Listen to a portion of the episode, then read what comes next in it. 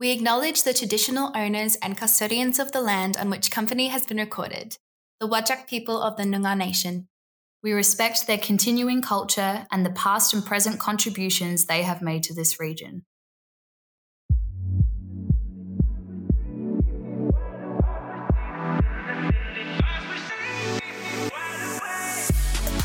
You're listening to Company, the podcast connecting Australian artists, where we talk all things personal, professional, and spiritual.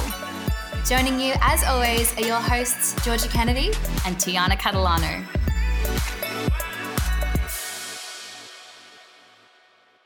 Hello, and welcome to our very first episode of Company. Applause sound We are so excited to finally get what has been our little COVID baby up and running and share it with everyone. We're coming to you from Perth, WA, where we're both finishing our music theatre degrees at WAAPA. And today we have a very special guest for you. Chloe Zuel is a powerhouse performer who has worked extensively across the Australian arts music theatre industry. She had some amazing and candid insights to share with us, and we can't wait for you to listen in. But before that, it's time for Riff of the Week. So basically, we've created a fun little segment called Riff of the Week, which is anything that has inspired us artistically in the past week. Here's us talking shit about the art we love. Whenever you're ready. Okay. Riff of the Week. Riff of the Week. Okay, so it's not a thing from just this week. It's something I've been doing for a few weeks now, and it was actually a recommendation uh, that I've been given a couple of times, and that is to do the artist's way. And I've been hesitant because it is a bit of a commitment. Basically, for 12 weeks, you're doing a program, refinding your spark of, you know, inspiration and and love for your art. And you have to do journaling every day, three pages, and also take yourself on an artist date every week on your own, committed. And doing a whole heap of other stuff along the way as well. And I was really hesitant because that's a lot for me and I just don't really have time in my head. But I have been doing it and I can say it is very, very useful and really good for my well being, especially going through this um, crazy time in the world. And journaling has become this thing in the morning that I get a coffee and I sit back in bed with a heat pack usually because I'm sore from something.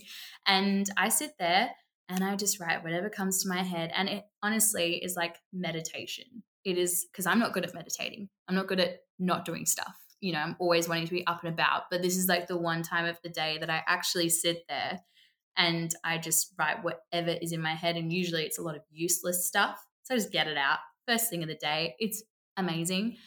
I suggest if you're not doing Artist Way, implementing something like that into your day is just yeah i can't even explain it's just changed my perspective and i'm just a way more chilled out person would you say georgia yeah it's yeah, chilled me out sure. a lot um you know that adrenaline was literally starting my day mm, every day yeah. and now that's not that's not what happens maybe it picks up you know midday because i start freaking out about stuff but um i'm not starting my day like that. And I, I'm so, so grateful. So thank you for suggesting that to me. Um, but yeah, that's my that's my weekly riff. Brilliant.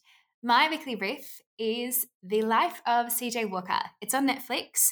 Octavia Spencer stars in it. It's amazing. It is about the first black self made millionaire in America.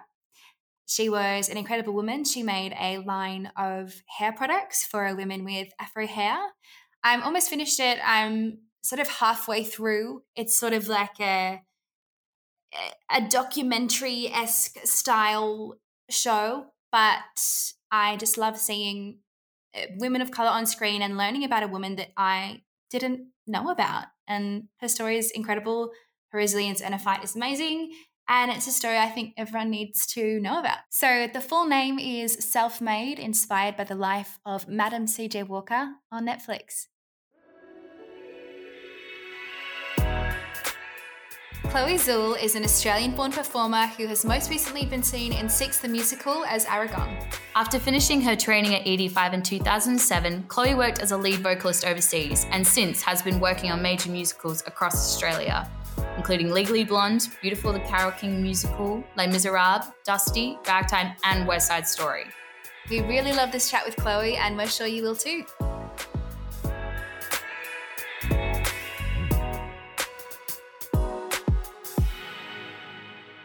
Hi, Chloe. Thank you so much for joining us Hello. on Company. Thank you so much for having me. So, whereabouts are you at the moment? You're in Tasmania.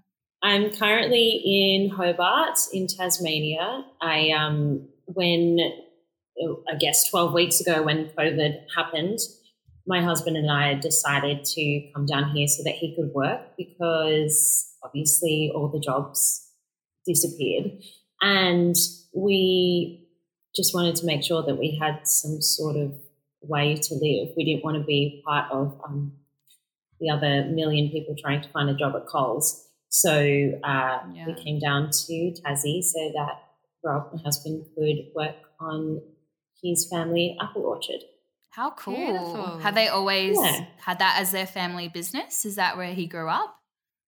So he did. He grew up in Grove here, so it's thirty minutes south of Hobart, uh, and it's family land. And the people that own that orchard are cousins of theirs, so it's not you know close direct family. But he grew up on that land there where the orchard is, um, and they sold it to their cousins, Hansen's Orchards, um, and so luckily he and you know he's very good so he can do lots and lots of jobs so uh, they were able to use him and give him a job and i came along Amazing. Yeah, how lucky. That must be a really like beautiful culture shock in a way because you've come from Melbourne and before that Sydney and now you're on an orchard in Hobart.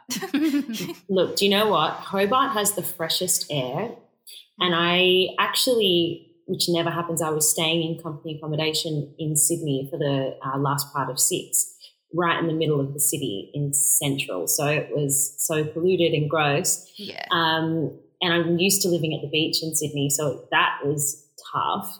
Mm. Tough is the wrong word. That was just, it was just not ideal. Um, And so it was a really nice culture shock to come here. I mean, we're not on the orchard, we're in, in the city of Hobart, um, and he drives, commutes to work, but it is so lovely. The houses here and the buildings here aren't too tall. So everywhere that you look, you can see the mountains. You can see like green Mm. and mountains, and it's so picturesque and so beautiful. So there are definitely worse places to isolate. yeah. yeah. Well, on that, do you have any like arts recommendations for us? What are you listening to or reading or watching at the moment? Okay, this is going to be a long list.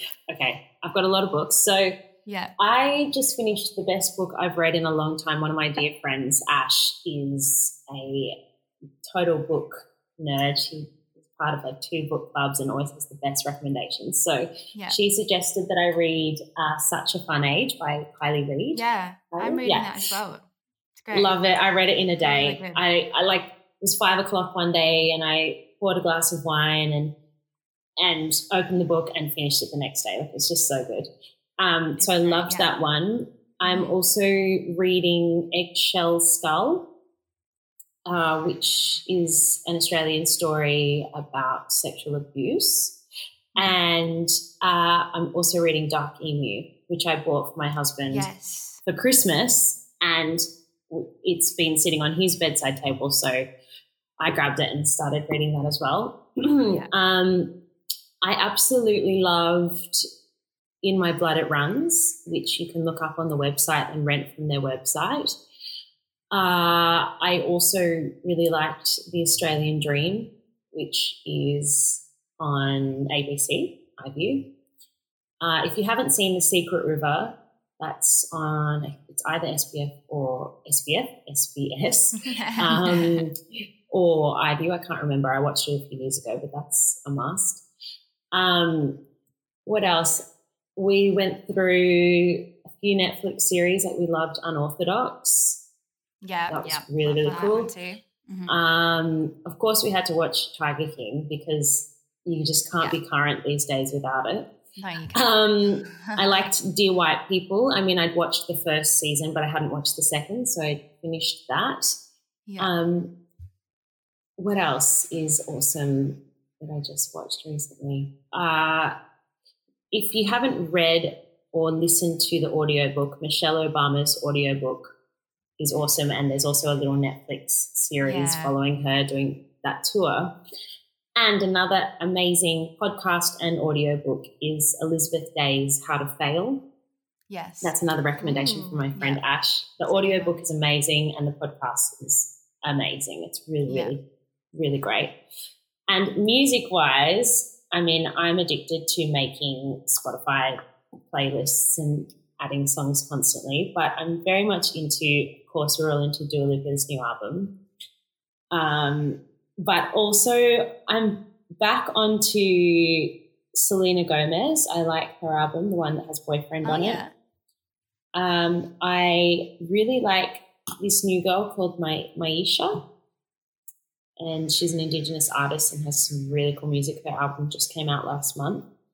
Odette, another Australian artist, and who else is awesome? Ah, Emily King. Yeah. Brilliant. Yeah. Ooh, Wow. What an love it. extensive list. That's great. I could have kept That's going. so but I'm- That's no, that's good because we've Yeah. got like a three week break coming up. Yeah. So it'd be perfect for us. Yeah. We'll just uh, delve into that. I Get think. watching and listening. Yeah. Yeah, perfect. we have some fun questions, some Mhm. kind of questions. What is a theatre experience that really moved and changed you as an artist? There's a couple actually. I mean, things that I've watched that I've been really moved by. I mean, I remember watching Sweet Charity at the Hayes, the first show at the Hayes, and I had never seen a show that close, and I was just so blown away by the talent and uh, how amazing everyone was, the direction, that just all of it. I absolutely loved that. Um, and I mean, when I saw Once on the West End, that was really special. I cried through all of that. But I can't tell you really why. It just felt really, I don't know if raw is the right word, but that was a really, really special experience. Uh, maybe because I'd just gone through a breakup or something. it really spoke to me. Um, I mean, doing the role of Anita changed me for loads and loads of reasons. Um, and doing Sarah in Ragtime, being a part of a show like that where, you know, set in the 1900s and nothing really, things have changed. That's not true. But there are a lot of similarities in the problems of that show, problems right now. Um, and doing a role like that, which is really intense. Um, and it was right before my wedding, and I had so much going on, and my anxiety came back, and it was just like so many things happening. And that experience was really uh, tough, but amazing. But I would say, I guess, the most like transformative experience for me would be doing West Side Story, such Mhm. an iconic show and such a a legacy and so much responsibility to do a role like that. You know, there aren't that many female roles that get to tell a story like that. Like she's the hero in the story, and she at that time is really ahead of her time. Um, you know, there's a rape scene in it that uh, is important to be seen. You know, it's uncomfortable to watch, and it's that's sort of what's great about theatre is that you can do something confronting like that for people and make them have a look at things differently.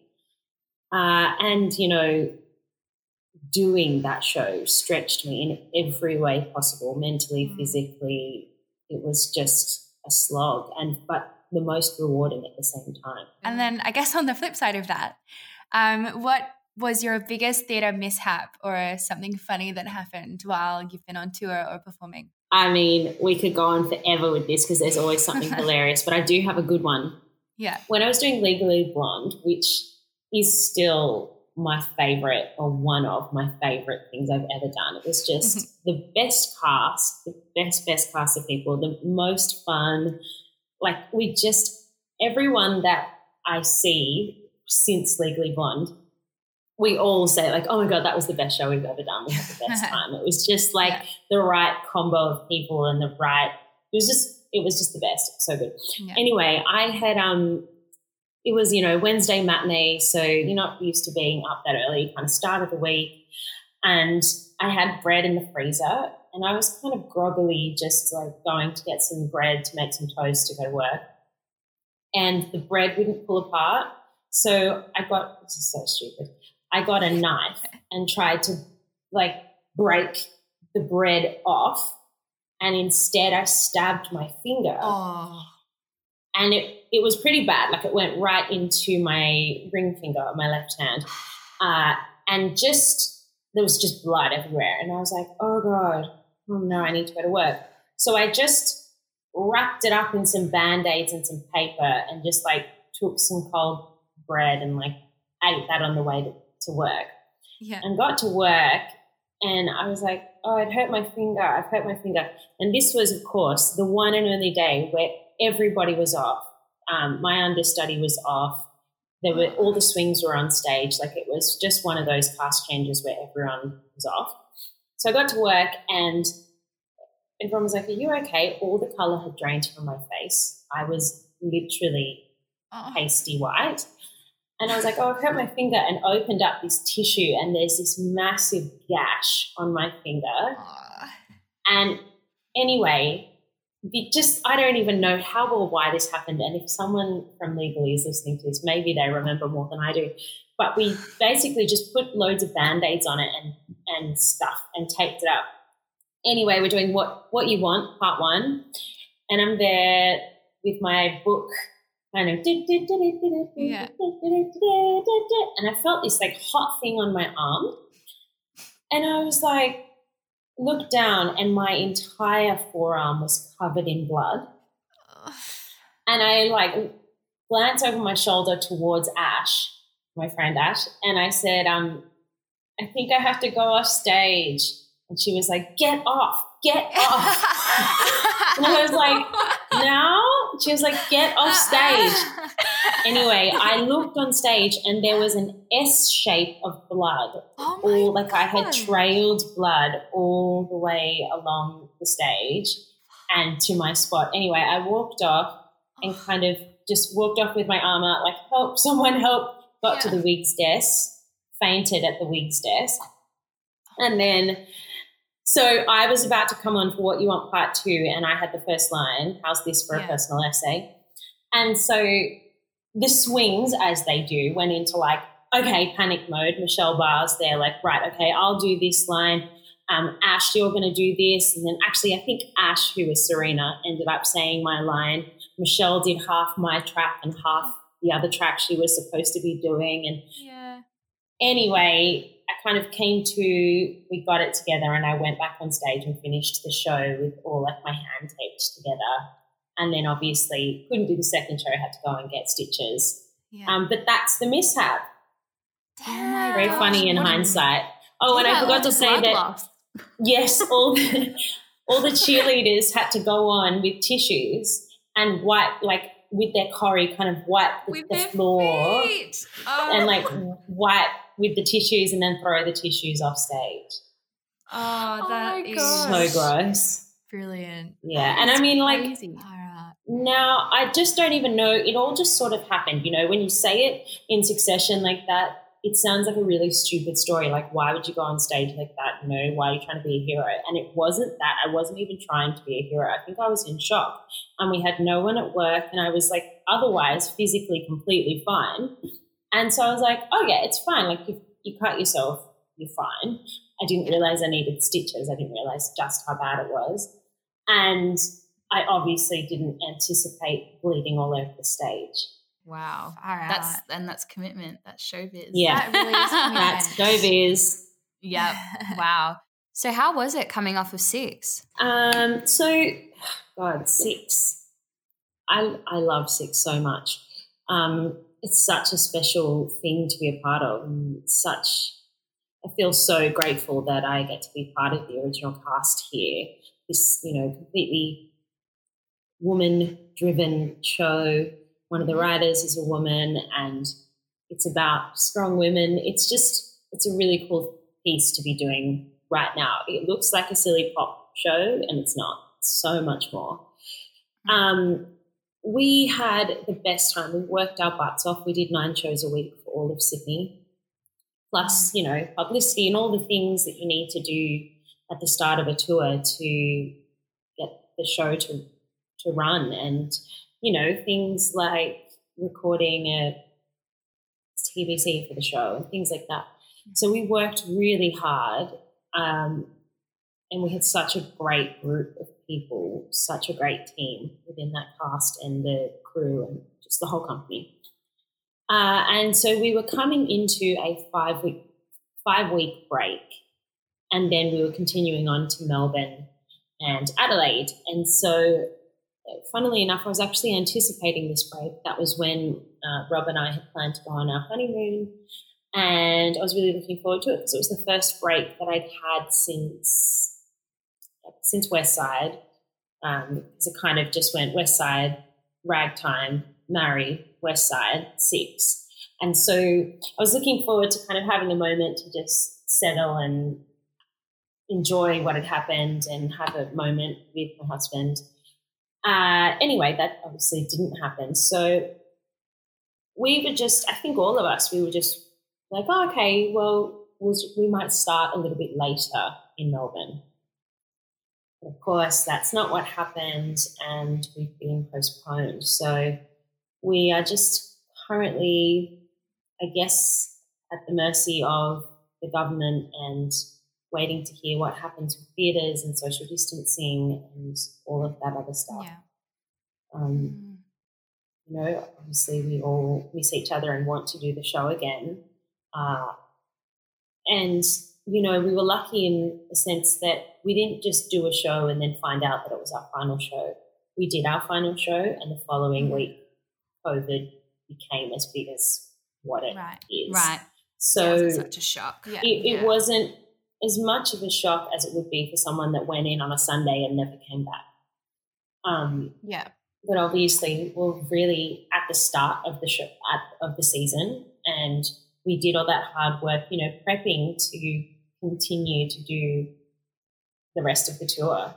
Uh, and we were finally show fit, which seemed really impossible for that show. I think from the outset, I looked at the show and was like, "Oh, okay, great, yep, it's not too long, and but it's so much harder than it looks, and we don't leave the stage, and it's just nonstop. So all of us were kind of climbing, climbing, climbing, waiting to get show fit. We kind of got show mm. fit, and then um, all of this happened. So it's a total shame, but we're in the same boat as so many others.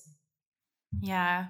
So I, the first time I saw you was when was Legally Blonde? When did you do that? What year okay, was that? So that must have been 2011 or 12.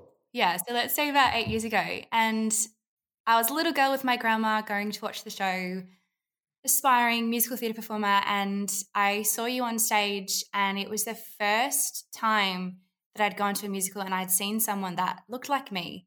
And you were in a supporting lead role, and I went, oh, like I can aspire to that. I can aspire aspire to be someone like Chloe and have a supporting role. I didn't really aspire to, to have a lead role because I didn't see women that looked like me in many lead roles, except for maybe, you know, West Side Story. Um, but to th- see you there was such a big moment for that little girl. Um, but I guess a, a question that I have for you is you have been put in these ethnic roles where you're playing Puerto Rican women and Black women and women from all these different denominations. Um, and I feel as I'm going out into the industry, I will be in the same boat where I feel like we sort of look ethnically ambiguous so we can be put up for different. We do kind of look similar, actually. You look yeah. like some of my family. yeah, I, I get Mauritius all the time. Just a side note, I've been saying Mauritius in this interview. That is incorrect. Mauritius is the country, and if you're from Mauritius, you are Mauritian. Apologies.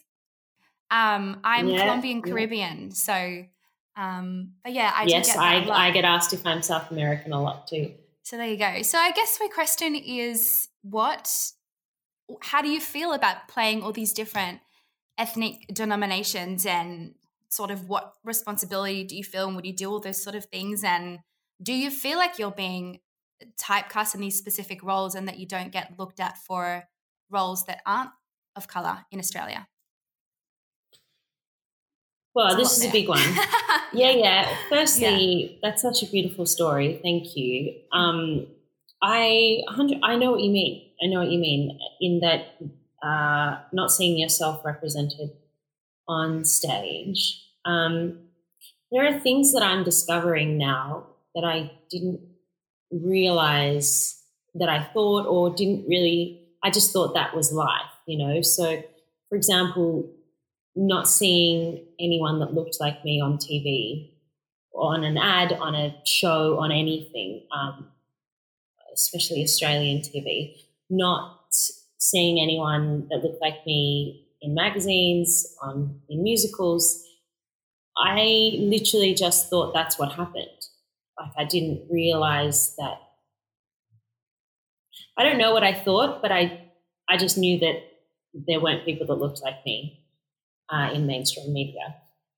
And to be honest with you, I had never seen anyone that looked like me on stage either.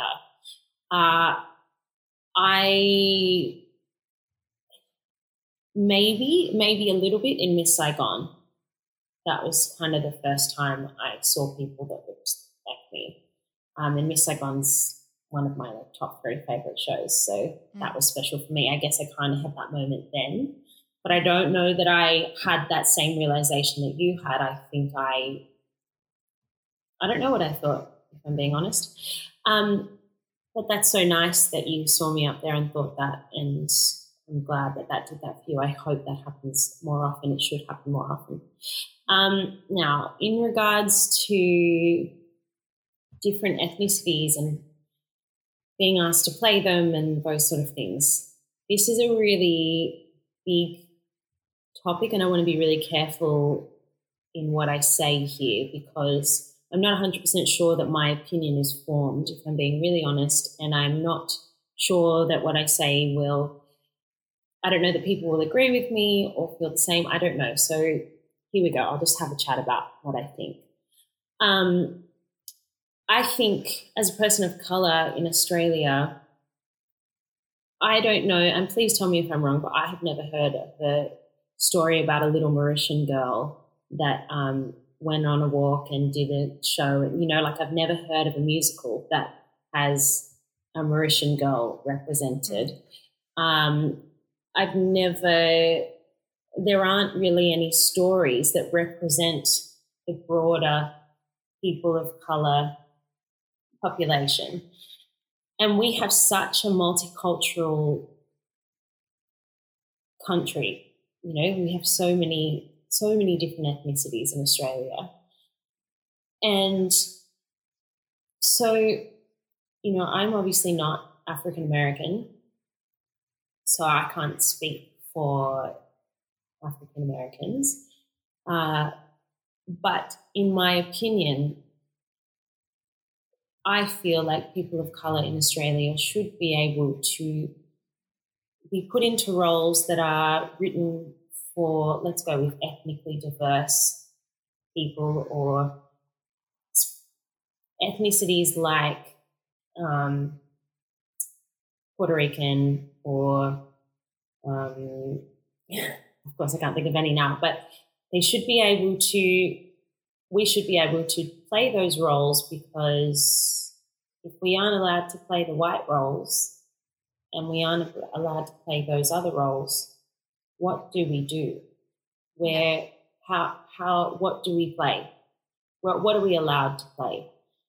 Mm. You know, because honestly, there isn't, I don't believe that there's real colorblind, colorblind casting here, and maybe that's something controversial, but I believe something that we do in Australia is token cast and maybe it's not just Australia, maybe it's everywhere, um, where you put one role in the show with a dark person in it, and then that's the one role. That's the role that has the has the ethnically diverse person, and then you tick that box, and people can't Mhm. complain, and then everyone else you can cast how you like. Yeah.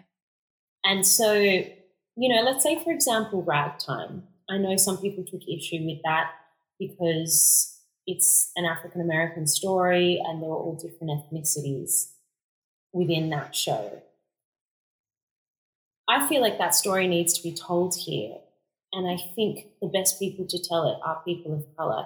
And I think something we need to be careful of is if someone, if a person of color doesn't look a certain way, that people then decide that they're not allowed to represent that character. So let's say someone that has a black dad and a white mum, but they look white, but they're half black, but they don't look quotation marks black enough. Mhm. People take issue with that. I think that's something we also need to be careful of. I feel like I've gone into a tangent here because I've got so many thoughts on this subject. Yeah. But my main my main thought is people may not agree or not, but there is a restriction, or there has been a restriction on people of color playing a wide range of roles. They're usually the token person. So I believe that if we're not going to colorblind cast, then the people of color should be able to represent other ethnicities um, if they're not white. Does that make sense? I'm not sure that I've articulated. It totally does. We're, we're having that discussion. No, we're having the discussion at the moment because we're doing a chorus line at WAAPA. Um, and we're having the discussion of whether it is okay for, uh, you know, Mauritius guy in the class to play a black guy, whether it's okay for me to play a Puerto Rican because I'm I'm not Puerto Rican. I'm you know Colombian, Caribbean, etc. And so we're having this discussion, but I I don't actually think the discussion is about the specifics of where you're from. The discussion is have you felt othered as a person of of color? And have you felt like you can't play other right roles? Because i think there aren't enough roles written for us anyway. Like if there were roles like that we could play them. But i i don't think there are enough roles that are written for all these other ethnicities um i think the story of being another of being an immigrant of having that experience and that family background is in a way a shared experience that a lot of people of color have and i think it's something that they can all speak on and it's it's a shared experience Totally. I think, you know, if we aren't going to actually colorblind cast, then I think we need to utilize people that are ethnically diverse in other ways. But I think what we're really saying here is that why can't I be Anna in Frozen? Why can't I be, I don't know, anything, you know?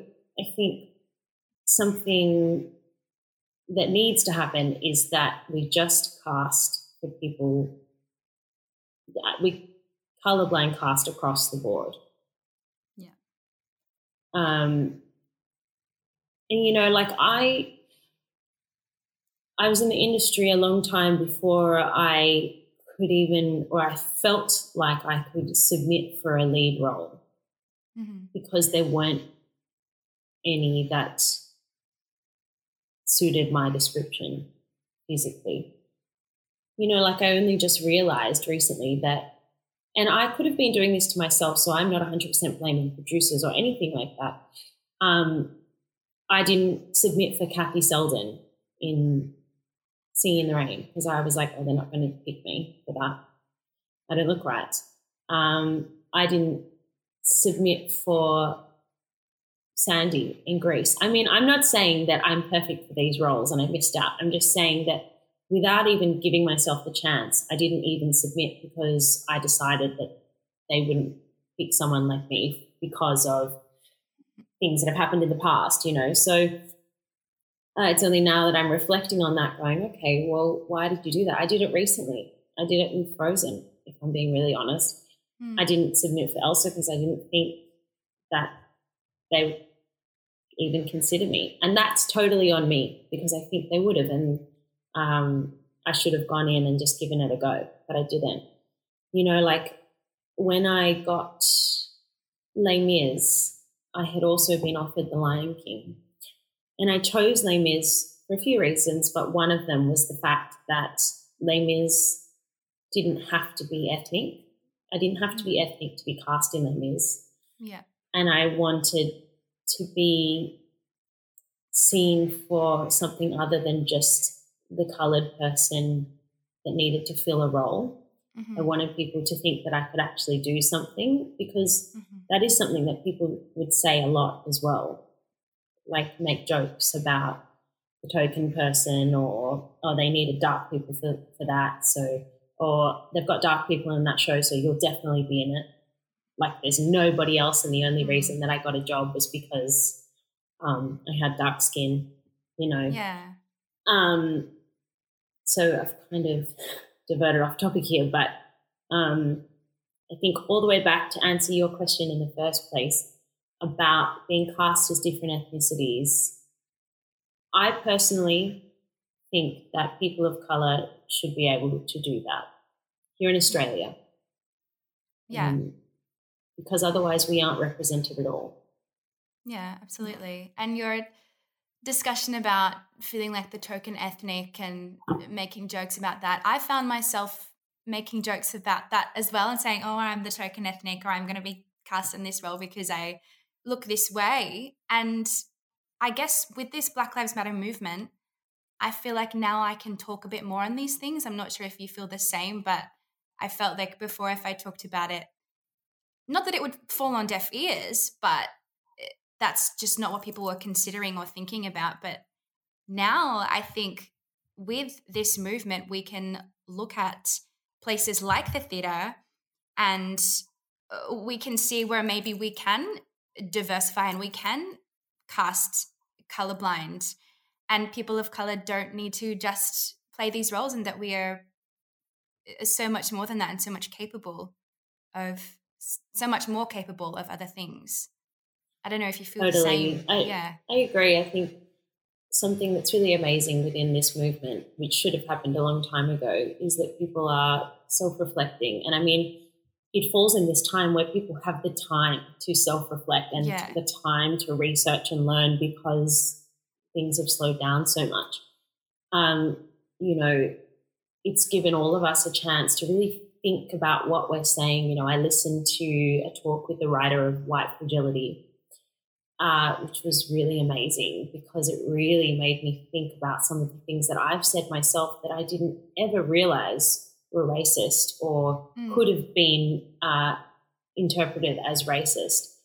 Yeah. And I think that is something that's really great about this time is that people are choosing to learn or hopefully choosing to learn or being forced to learn and are going to go forward with a different perspective, myself included. Um, and I think, you know, we could be mad about it or we could just say, cool, how do we how do we move forward and how do we learn and grow from this? And I really hope, really hope that that happens. You know, I'm sure I'll get in trouble for saying this, but um, I was really, really upset when I watched Muriel's Wedding in 2019, which is a show that is set in 2018 or 19 in mm. Australia. And the only people of color that I saw were Asian, and they were kind of taking the piss mm. out of um, like a Chinese restaurant owner. They were kind of caricatures of themselves. You know, I thought that was an opportunity to, they could have given that the Chinese guy a really Aussie accent because so many Chinese people that I know have the strongest Aussie accents because they're born here and they're Australian, you know? Yeah. Mm. Um, they had the opportunity to represent Australia as it is now. It's set in 2018, you know. Maybe I would understand if it was set in 1972 and times hadn't changed and everybody was white and whatever. but that's not the case. You know, it was set really recently, and I looked on that stage and I saw a missed opportunity as a new Australian musical to be inclusive and to show everyone, whatever age, that we have a multicultural Australia. What I saw was a bunch of white people, mm, let's say 70% blonde, a few brunettes, and like two redheads. That's it. I think yeah. maybe someone might have been Italian in there.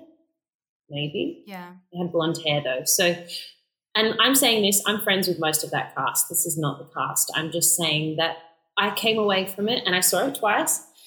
I came away from that show and I felt genuinely offended. And that's the first time I've been probably that I can think of right off the top of my head, genuinely offended by a show because I didn't see myself represented up there. I didn't see my friends that are really talented represented up there.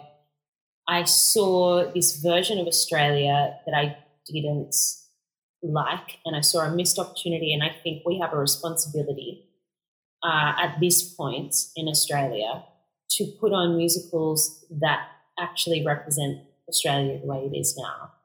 And I'm sorry if that offends people, but it's it's an experience that has stuck with me. But I think moving forward, we need to look at shows with that perspective of like, does this actually represent Australia? Does this represent how I see? If you look at a school photo and see the class, does the class look like that? Is this the way we want to put shows on here? Is this what we want to show our audiences? That this is still the way that things look? I personally yeah. think the answer is no. I think we need to more look at the perspective of a if a person of color or a, an ethnic person is sitting there and watching the show, we need to think about how they would feel from their perspective. Are they going to feel represented? Are they going to feel that their culture is being respected? Or are they able to see someone like them playing a role that has nothing to do with ethnicity and is that being represented enough as well? I think so often we only really care about a white audience and how a white audience sees a show. But if we take the seat of a, a person of color and how they would view the show, I think that would open up a lot more opportunity for diverse casting and just more consideration of that. Mm-hmm. I actually think it goes even further than that. I think, you know, it should be shown to a white audience too. Like, I mean, yeah. this is for everyone. You know, it's not just. I don't. I don't think it's just so that people feel represented. I think it's a misrepresentation of what Australia is mm-hmm. by putting mm-hmm. an entirely white cast on stage. I think it's irresponsible, and it's for the people that do see Australia like that. They need to see what it really looks like and yeah, accept yeah. what it really looks like. And a question, I guess, then, what is some advice that you would give to young Chloe? And what would you say to yourself now that you've been through all of these experiences? Is there anything that you wish that you knew when you were younger or could keep in mind going through this industry? Yeah, I think um, after our conversation, you know, I think I would say to young Chloe, don't believe that you can't do it just because you haven't seen it. You know, I should have gone in for auditions when I didn't think that I would get them. You know, I should have presented myself in that way and believed that I could do it. I'm still trying to believe that I can do things when I can. You know, I tell myself that I can't make them. Uh, so I would say that. I would say, controversially, to not put all my eggs into one basket, to have a um, have a really broad set of interests and to invest a little bit into all of them. Obviously, spend most of my time and effort on performing and honing those skills. Mm-hmm. But as an older performer, it's really easy to see, well, you have no choice, but to see that even if and when you're successful, you will have downtime. You will have, you will mm-hmm. book, uh, you will book a show for a year in advance and have eight months to fill from when you finish your next job. And it's not because you don't have a job, you just, there's a huge chunk of time because of the way that they've cast it. So I would say find some other things that you're interested or go to a place where you can study music theatre and get a degree so that later on you can add on to that degree. Um, learn extra skills like learn another language or um, photography or any anything anything. You know a friend of mine works um, at a jeweler and is studying diamonds. And you know she's really su- successful with that and does that between shows. Um, mm. other friends are doing psychology degrees and other things like that. But it is harder when you get further along the track. And i think young chloe was just like tunnel vision this is it. I'm just performing. I don't care about anything else. Nothing else matters and sure i'm here absolutely. It did work. However as a fully grown adult looking at my life and having a a life that I can live and be comfortable, I would definitely say that it's worth having other things that you can put your time into so that you can take your power back as well, you know, if it gets yeah. along the line and there is a show that you need rather than you want, you know, like you desperately need that money, but it doesn't align with where you want to go in your career, you'll be forced to take it unless you have another job or something else that you can do. It's not necessarily a fallback, it's just another passion.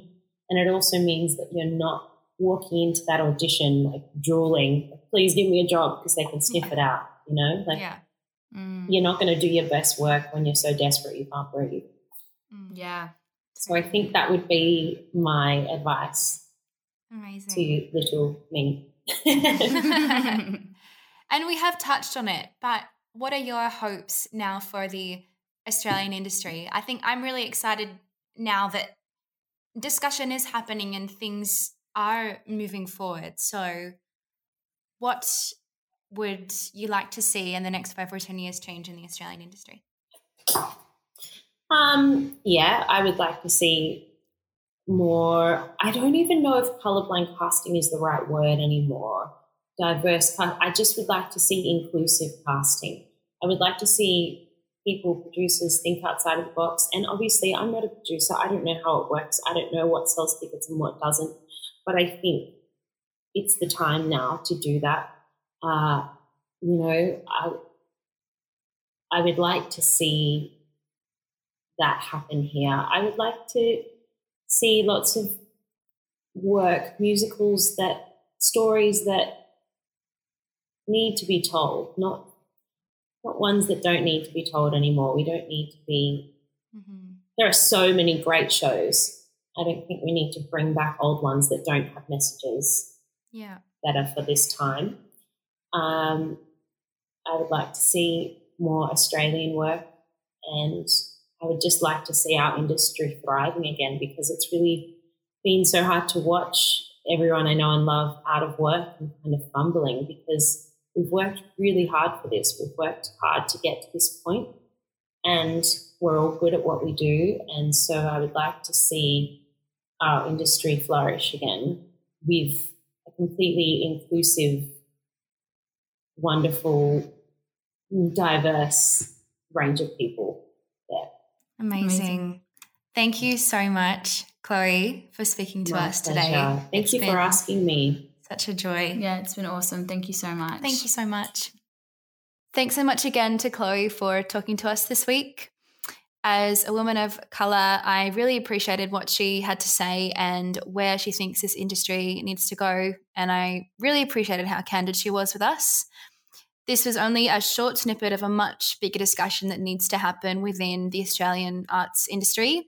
And we're really looking forward to opening up the discussion more in the coming weeks and months.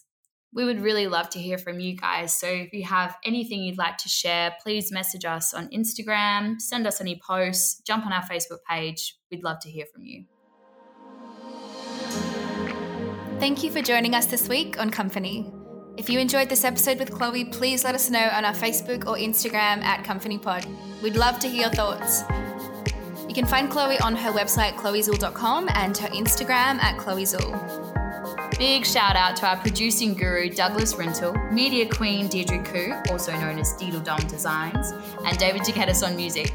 We'll catch you next time. Bye.